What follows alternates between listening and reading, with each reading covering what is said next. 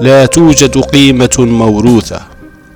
القيمة الفاعلة يصنعها الإنسان. وكل متبع لقيم موروثة سيتنازل عنها في أول اختبار. لهذا عليك بصناعة القيم قيمك الخاصة التي تصدر عن عقلك وجوهرك. فلا تكن مجرد رقم على اللائحة. حاول أن تقول لا ثم تمضي ونصب عينيك ما صنعته من قيم.